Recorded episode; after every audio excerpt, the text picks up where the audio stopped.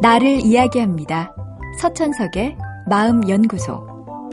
스탠퍼드 대학교 교수로 경영 및 조직 분야의 권위자인 로버트 서트는 2004년 2월 하버드 비즈니스 리뷰에 파격적인 글을 실었습니다. 그는 여러 근거를 들어가며 어떤 희생이 따르더라도 조직에서 또라이를 내몰아야 조직이 발전할 수 있다는 또라이 금지 규칙을 주장했는데 이 글은 내용도 파격적인 데다가 전통과 권위를 자랑하는 학술지에 비속어인 또라이가 8번이나 등장했다는 이유로 큰 화제가 되었습니다.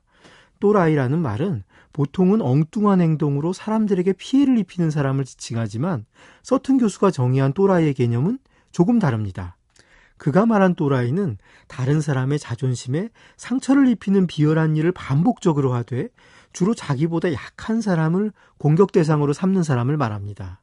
누구나 남에게 한두 번은 알면서 또는 모른 채로 상처를 주지만 만나는 대부분의 사람에게 비열한 짓을 일삼는다면 이건 차원이 다른 것이죠. 물론 이런 의문이 들 수 있습니다. 사람들에게 그런 못된 짓을 계속한다면 조직에서 자동적으로 퇴출되지 않겠느냐고. 하지만 그들 중엔 개인적인 능력 면에선 뛰어난 경우도 있고 무엇보다 자기보다 힘없는 사람에겐 함부로 하지만 윗사람에겐 철저히 아부하고 요구를 따르는 경우가 많습니다. 오히려 자기보다 약한 사람을 인정사정 없이 이용할 수 있어서 윗사람의 요구를 더 잘 채워줄 수 있죠.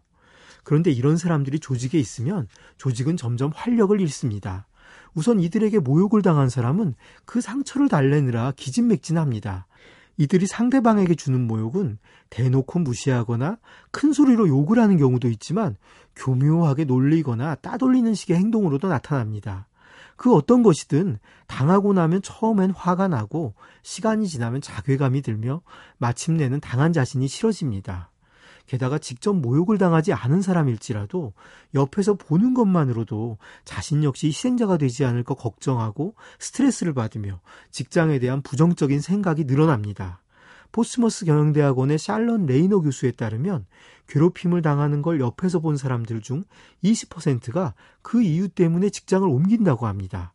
그에 따르면 반복적으로 타인을 괴롭히는 사람 단 한 명이 회사에 미치는 피해가 연간 2억 원에 달한다고 합니다.